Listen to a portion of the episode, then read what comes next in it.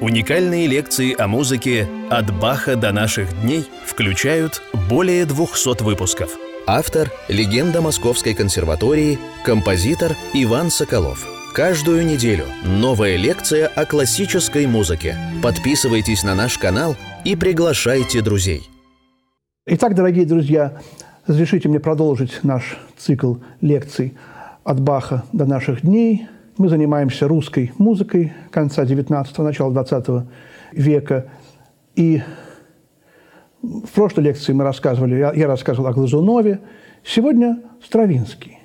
Конечно, фигура Игоря Федоровича Стравинского э, принадлежит к, целиком к 20 веку, потому что он родился в 1882 году, довольно поздно начал сочинять, учился на юридическом э, отделении Петербургского университета, по-моему, не закончил. Но его страстным желанием было стать композитором. Он учился частным образом у римского Корсакова, не закончил консерваторию, и прожил он огромную по продолжительности жизнь. Умер в 70, 1971 году, почти 90 лет. Причем жизнь творчески очень продуктивную плодотворную. Последнее сочинение он писал еще э, за упокойные песнопения «Реквием Кантиклес» в 1967-1968 году, и еще после этого небольшие сочинения писал. Э, фигура Стравинского абсолютно уникальна. Может быть, это самая важная, самая такая э, грандиозная фигура среди композиторов XX века, новатор – Шостакович сейчас именно он такие же позиции занимает. Мы сейчас не будем, опять же, делить, так сказать, считать, кто, кто из них выше, кто нет. Вопрос очень сложный. Я только расскажу вкратце биографию Стравинского. Когда Дягилев задумал показать русский балет Парижу, то он заказал музыку для балета «Жар птица» Лядову.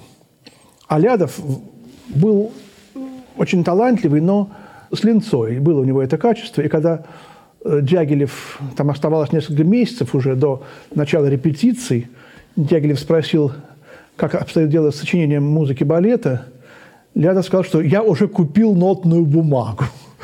И, значит, Дягилев пришел в ужас и заказал музыку уже не Лядову, отменил заказ, а Стравинскому, молодому, которому было 26 лет, Тогда и Стравинский быстро написал прекрасный, совершенно замечательный балет. Стравинский был тогда автором небольшой пьесы «Фейерверк», симфония была 905 года, очень еще такая, ну, подражательная. Вот в пьесе «Фейерверк» что-то такое уже немножко от жар птицы будущей есть. И, в общем-то, эта э, музыка балета была началом его славы. Состоялась премьера в Париже – Стравинский сидел рядом с Дебюсси. Дебюсси э, слушал. Стравинский спросил его, ну как? Дебюсси сказал, ну что вы хотите? Надо же с чего-то начинать. Вот, хотя он и поругал таким образом, но одновременно и похвалил. Вот, метр французской музыки. Но, в общем, э, все были в восторге от балета, но и от музыки тоже. И дружба с Дягилевым завязалась. И два других балета «Петрушка» и «Весна священная» Петрушка 11 год, Весна священная 13 они создали сразу же Стравинскому мировую славу. И хотя называли Петрушкака этот балет, музыка не нравилась, но невероятное новаторство, невероятная э, э, смелость. Вот это сочетание черного и белого было именно придумано Стравинским. Именно после этого э, Дебюсси обращается к теме черного и белого в своем творчестве, пишет э, прелюдию «Туманы», э, пишет э, двух, двухрояльную вещь по, по белому и черному. И вот это вот противопоставление черного и белого, двух миров, добра и зла, это символизм на клавишах рояля – а, а Петрушка, это же так просто. Петрушки же такой, такой костюм, он же весь, так сказать, клоунский костюм, черное и белое. И вы, конечно, знаете, что э, цирковое искусство – это искусство контрастов. Там либо хохочут до упада, либо плачут, рыдают. Да?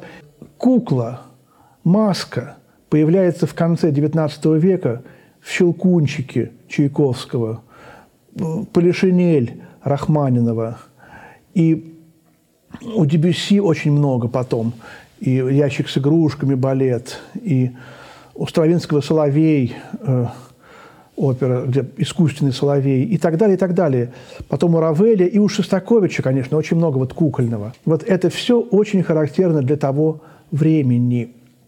Вот. Ну и, конечно, э, «Весна священная», которая абсолютно перевернула все представление о музыке, и на премьере которой в Париже был жуткий провал совершенно. Э, Стравинский сам описывает, э, как публика смеялась, хохотала, кричала, свистала, возмущалась. Нижинский, балетмейстер, выкрикивал какие-то цифры, стоя на табуретке за сценой.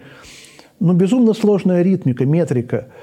И Стравинский, не, не дослушав э, премьеры, ушел в ужасе. Сам балет недолгий, около получаса, чуть больше.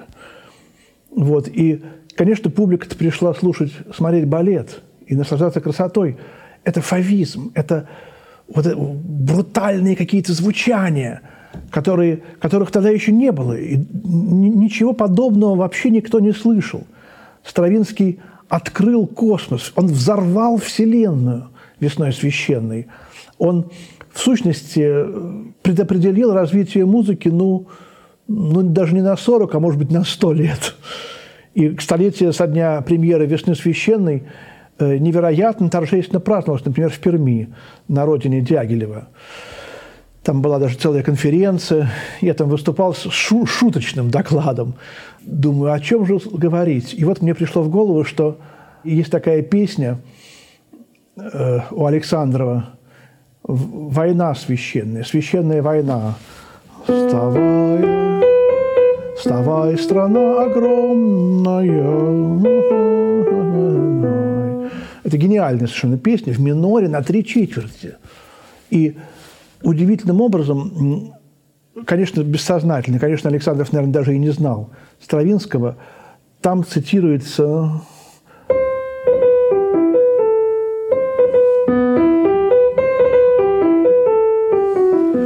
вот цитируется начало «Весны священной», это совершенно удивительное соло фагота в самом высочайшем, что ни на есть регистре. Было еще в симфонии ранней, такое, в этой такой благопристойной симфонии, вдруг такое странное соло фагота.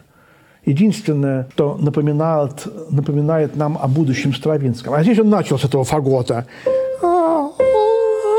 Такой какой-то гнусавый такой, помните, хрипун, удавленник, фагот, как Грибоедов и вот этот, это соло фагота невероятно напряженное. Э, с него начинает Стравинский свой гениальный балет. На премьере сидел великий, пожилой очень композитор Сен-Санс. И он тоже вот, анекдотическая история, спросил вдруг, «Ой, простите, а что это такое за инструмент? Это какой инструмент?» И Сен-Санс, который написал уже огромное количество музыки, не узнал фагот. Настолько это было необычно. Вот. И первая часть этого балета э, пробуждение земли, весна. Из земли э, пробуждаются какие-то силы, ветки, почки раскрываются. Э, у Бежара замечательная эта э, постановка. Э, я помню, мне было лет 15, я пошел э, слушать театр Бежара. К сожалению, балет Бежара в записи была музыка, вот, но там все лежали, и то рука одна поднимется, то что-то такое, нога где-то до половины подымется. То есть как будто бы земля пробуждается. Вот это вот начало соло фагота.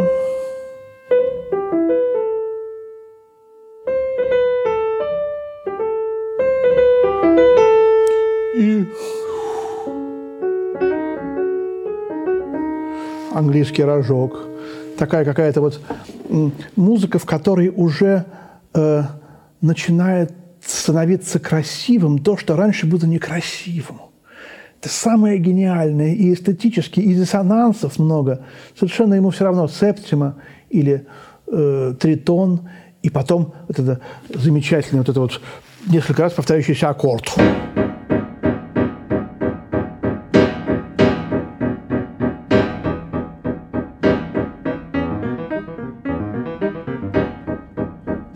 Аккорд э, фа бемоль мажор и доминанта к ми этот аккорд оказал огромное влияние на всю музыку, вплоть до девятого клавира Штюка Штакхаузена, где тоже начинается с одного аккорда, который идет около ста раз, повторяется. Тогда это грандиозное впечатление оказывало. И минимализм весь в этом аккорде заключен. До сих пор еще, так сказать, люди осваивают весну священную. Весну священную в России мы услышали, когда Стравинский приехал сюда. Он уехал из царской России в 11 году и не возвращался, видимо, поняв, что здесь, так сказать, что-то такое будет опасное.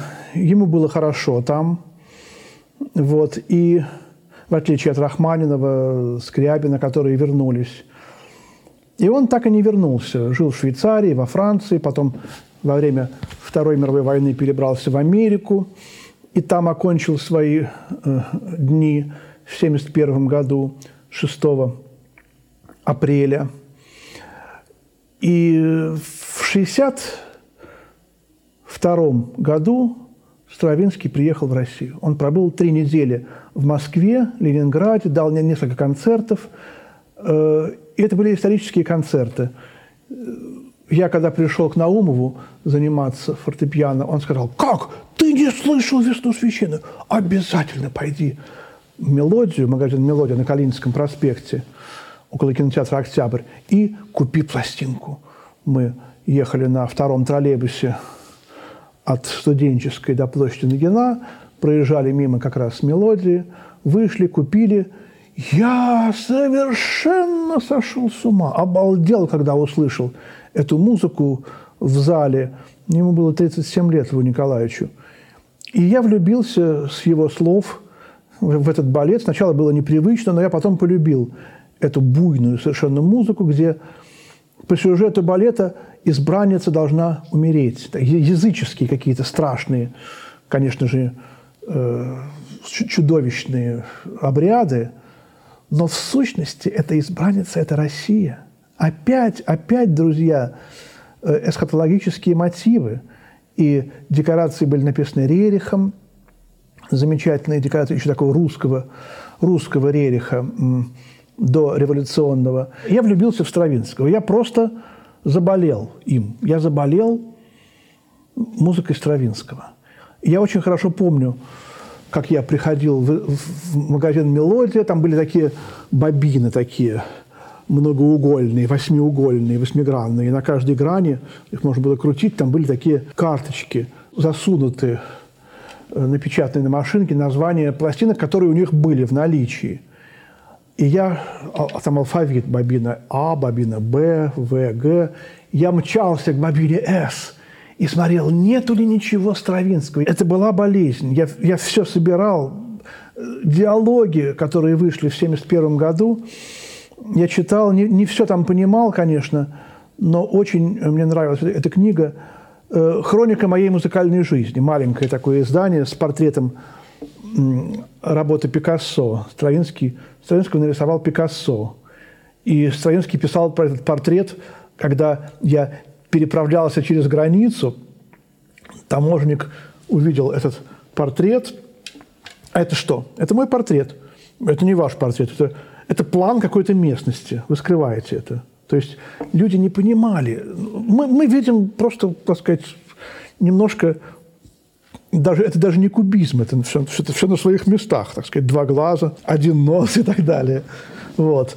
Но э, не понимали люди, не видели даже человека. Стравинский сказал, да, это план, это план моего лица.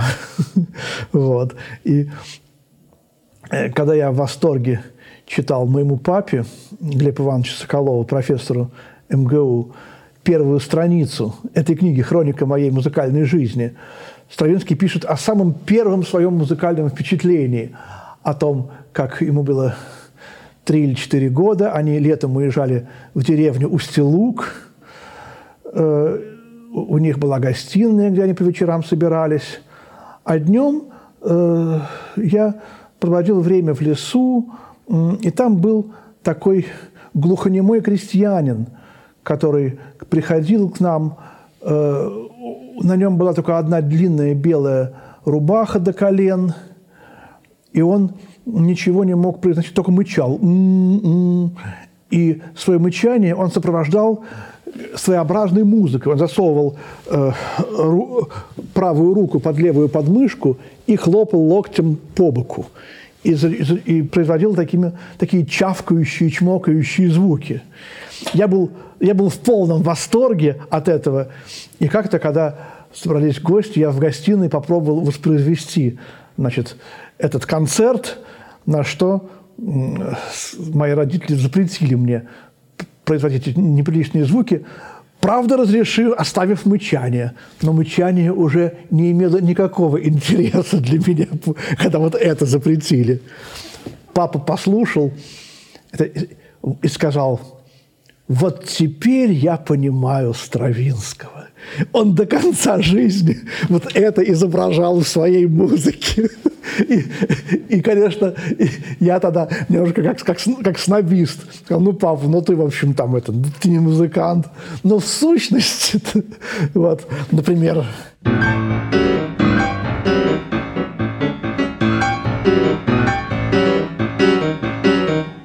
сущности, это все какие-то фрагменты «Весны священной», они абсолютно, так сказать, э, являются иллюстрацией вот этого глухонемого старика. Конечно же, и римский Корсаков еще успел, так сказать, при жизни своей, он в 908 году умер. Не слышал он, конечно, «Жар-птицу», а может, слышал, ведь он был во Франции, может быть, даже и слышал.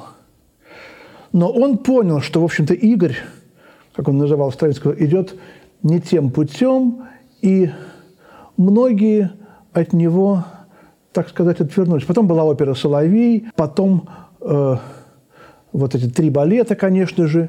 Я волей-неволей э, в этой лекции начинаю рассказывать подробно всю биографию Стравинского. Но дело в том, что биография Стравинского, она являлась биографией современной музыки. Абсолютно все, начиная с Дебюсси, который был старше Стравинского на 20 лет, и кончая не знаю, ну, Барток, Прокофьев, Шостакович, они все смотрели на Стравинского снизу вверх и впитывали абсолютно все, что он делал. И Равель, и э, ну, абсолютно все.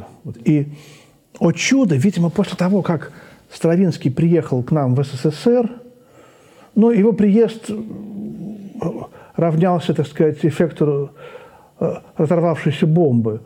Э, он был принят Хрущевым. Хрущев сказал, Игорь Федорович, переезжайте к нам. Будете жить в Москве, у вас будет четырехкомнатная квартира. Советский сказал, ну, у меня уже есть вилла в Лос-Анджелесе, большое спасибо. Вот у него был такой э, старый традиционный русский язык, и когда вот эти виниловые пластинки вышли, э, где он дирижирует обработкой «Эй, ухнем», на бис он играл, э, «Орфей», там, я это все, так сказать, заслушал до дыр. И «Весна священная», по-моему, в исполнении Роберта Крафта, его друга, помощника, ассистента. И он после биса берет в руки микрофон и говорит, «Вы не можете себе представить, как я сегодня счастлив!» вот эта фраза, вот это «счастлив». Я э, много раз вслушал, вслушивался в, в этот язык, и буря аплодисментов. Вообще то, что в это скованное, зажатое время кто-то вообще выходит и что-то говорит вообще со сцены большого зала консерватории. Тем более это Стравинский. Вот. Это было примерно то же, как если с Луны кто-то к нам приехал, вот, или Бах, Иоганн Себастьян Бах. Вдруг придумали такую машинку, вот, вызвали оттуда Баха. Вот Стравинский э, приехал к нам и живой ходил тут. Такое вот это было ощущение. Когда я э, переехал в Кёльн в 95 году, я приехал в Москву, вернулся, значит, побыть. И кому-то говорю по телефону, а я вот теперь в Кёльне живу. Будешь в Кёльне, заходи. Мой папа это услышал и так схватился за голову. Говорит, папа, а что ты схватился за голову? Да, ты не поймешь. Вот когда твой внук скажет кому-нибудь по телефону, будешь на Марсе, заходи. Вот тогда, может быть, ты поймешь, почему я схватился за голову. То есть, понимаете, вот люди того времени, у них были другие понятия. Как бы мир кончался вот на границе, а там уже начиналось космическое пространство, то, что было там уже. Вот, я помню, когда тетушка умерла, мне попалось письмо ее. В 1973 году поехала за границу в Италию. И вот она пишет, э, с границы опустила. Я, значит, пошла пока там рельсы переставляют, пошла в туалет, и, о чудо, в туалете была туалетная бумага. Вот кому сейчас сказать, что не было туалетной бумаги? Нигде, ни в каких туалетах. И папа мой, который работал в Пушкинском музее, постоянно рассказывал нам, как приехал 50-е годы в командировку немец, он не знал, что в СССР в туалетах нет туалетной бумаги. И пошел в туалет. И, закончив, так сказать, свои дела, он машинально, так сказать, куда-то протянул руку, ни, ничего не обнаружив, пришел в ужас и не знал, что делать. И он решил кричать из туалетной, из кабинки «Папир! Папир! Папир! Он даже не знал, не знал, как будет бумага по-русски. Пока кто-то не зашел, не услышал и не принес ему то, что ему надо. Это папир вспоминали вот с 50-х, 60-е, 70-е годы. И даже когда моя знакомая учительница уже в 2010 году э, со своими школьниками приезжала в Подмосковье куда-то. Я ей рассказал эту историю, она рассказала ученикам, чтобы они знали, что нужно носить с собой папир. Вот это по поводу, так сказать, вот визита Стравинского э, в СССР. Много очень каких-то историй, там одна история на другой были. Но то, что мы из, узнали его музыку, и когда э, я пришел домой к своему э, педагогу, Георгию Петровичу Дмитриеву, до консерваторскому, мне было лет 13, у нас уроки проходили дома, и он мне сказал, вот выбирай. А он э, каким-то образом, ну, каждый из композиторов интересовался западной музыкой и пытался что-то там достать. Понимаете, вот, например, он учился в консерватории, жил в общежитии. В общежитии жили иностранные студенты. Например, он дружил с Раду Лупу или с Морейро Лима. И он просил их присылать что-то. Они присылали, у него были какие-то иностранные виниловые пластинки. Выбирай, что ты хочешь. На две недели могу тебе дать послушать. Я сразу выбрал, значит, петрушку и жар-птицу. Весну священную я уже знал. Моя жизнь продолжалась в пламенной любви к Стравинскому. Что же, что же там такое? И я все время, все детство пытался объяснить словами, и слов у меня не хватало. Это была невероятная любовь вот именно к этим звукам. Сам Стравинский ответил на вопрос, почему ваша музыка так прекрасна? Он говорит, я сам не знаю, но я чувствую, что моя музыка похожа на физическую любовь между мужчиной и женщиной. Там как-то другими словами это было сказано. Но вот это объяснить невозможно. Но это прекраснее всего. Вот. И я подумал, хм, как интересно. И вот когда я сейчас преподаю теорию музыкального содержания в консерватории, то э, я, конечно, говорю о музыке, и вот сейчас я тоже говорю о музыке, объясняю ее, но в сущности э, правы те, и Стравинский относится к их числу, которые говорят, что о музыке, о, о сути музыки сказать ничего нельзя. Основная суть музыки остается за кадром. Но говорить надо, потому что мы приближаемся, мы можем приблизиться к этой основной сути, которая необъяснима, как Бог необъясним. Бог необъясним, но есть же богословские книги, есть наука богословия, трактаты. Люди пытаются, у них есть речь, у них есть мысль. Они пытаются. Так же и с музыкой. И когда Стравинского спросила одна женщина после концерта, «Мистер Стравинский, а что вы хотели выразить в этом сочинении?» Он сказал, «Мадам, ничего кроме». Вот ничего кроме этой музыки. Эта музыка выражает только саму себя.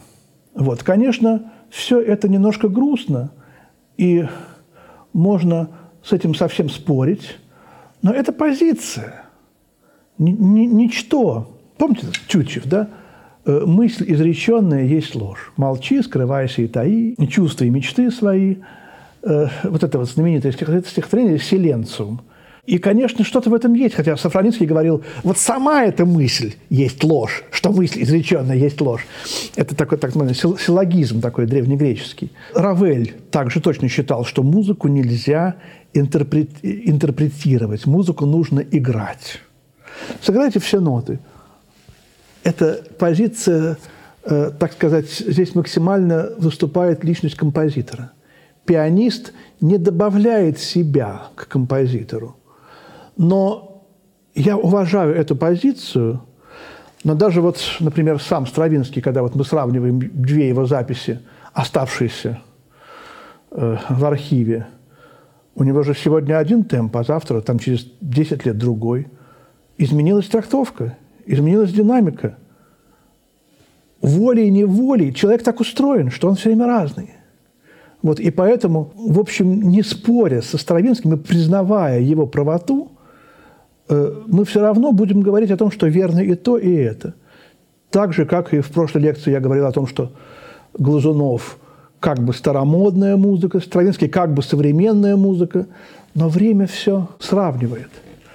И вот, чтобы эту лекцию о Стравинском, наверное, первую из двух, завершить музыкой, я вспомню, Стравинский был очень, человек с очень большим юмором – вот, он, причем юмор его был такой, как вы уже, наверное, догадались, иногда приличный, а, а иногда даже и неприличный.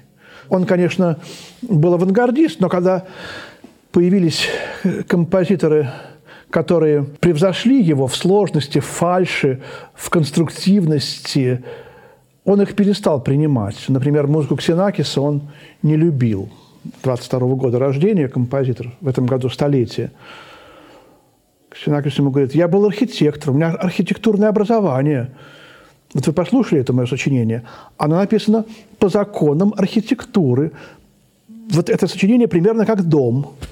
Стравинский говорит, не хотел бы я жить в таком доме, по, которому, по которому написана эта ваша музыка. Разрушается все. Или там эти, ах, эти новомодные пьески на три минуты этих польских и японских гениев со ста ударными инструментами и главной партией для фаллопиевых труб. Какая-то такая вот немножко язвительность. Но, опять же, это личность. Он был верующий. Он был православный христианин. У него есть «Отче наш». У него есть «Богородица, Дева, радуйся».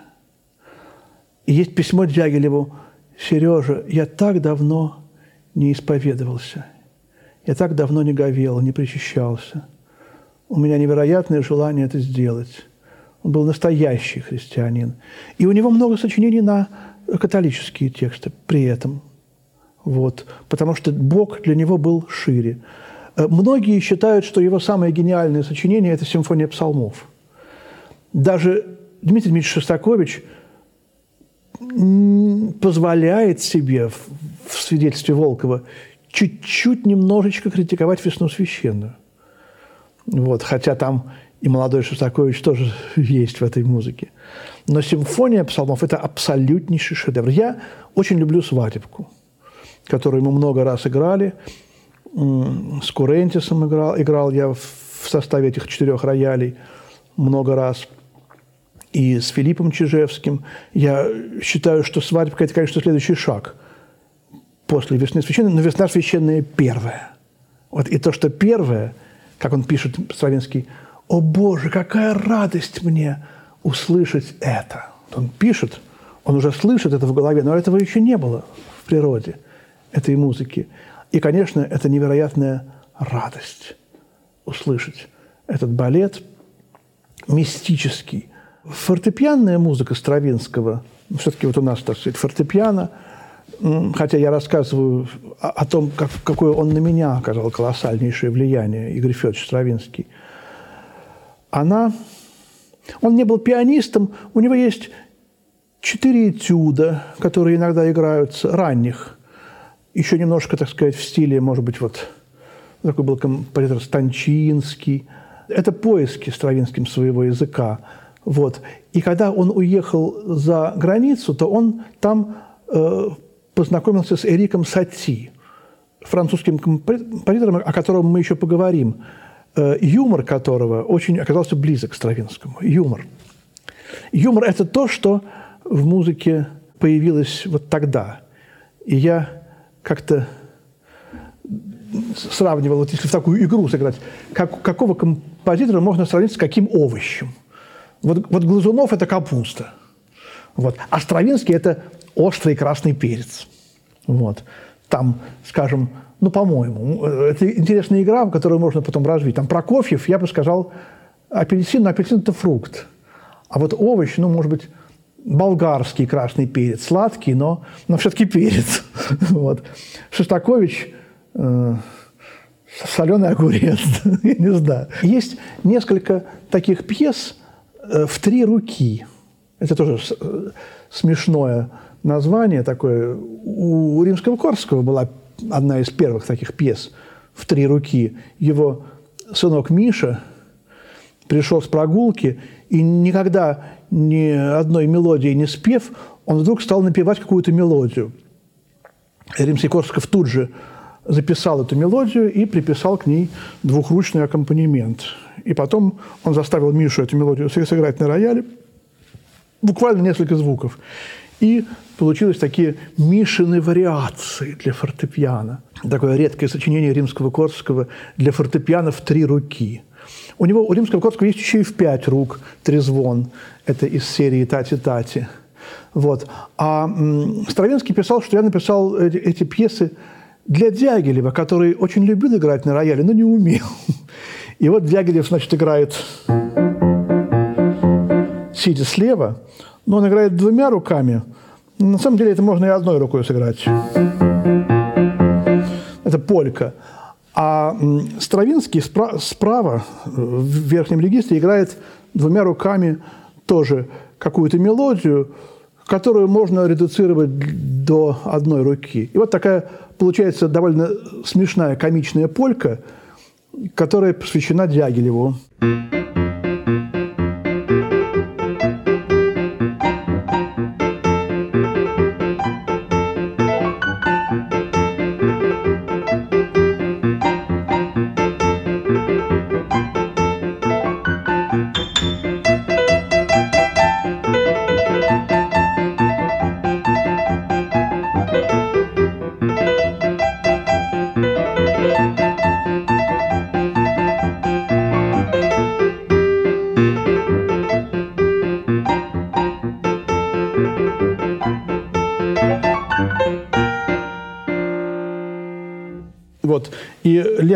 видите, играет одну гармонию. И, в общем, это примитивизм, это такое немножко издевательство над высоким искусством. И это то, опять же, что невероятно стало популярным в 20 веке. Э, этот иронический, ернический стиль – это Хармс, это Абериуты. В музыке вы можете сами найти примеры вот такого отношение к искусству, но у Стравинского есть и то, и другое. Симфония псалмов, а абсолютно другая, конечно, это более гениальная. А эти вещи такие немножко, ну, э, шуточные. Там же в этом опусе есть вальс. Вот.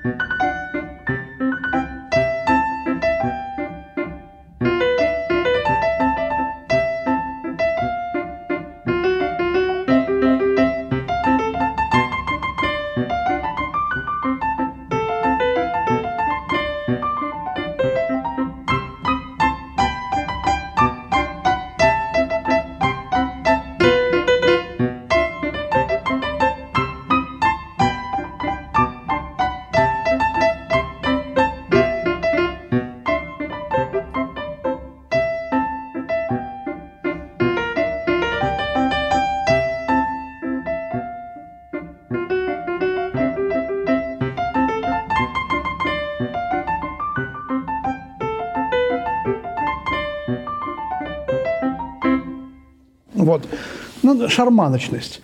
Конечно, этот вальс написан с воспоминанием о знаменитом вальсе из «Петрушки», которую на сцене балетного театра играет шарманщик. И вот э, давайте, может быть, на этом музыкальном фрагменте прервем рассказ о Стравинском и закончим ее в следующей лекции. Спасибо, всего доброго, до свидания.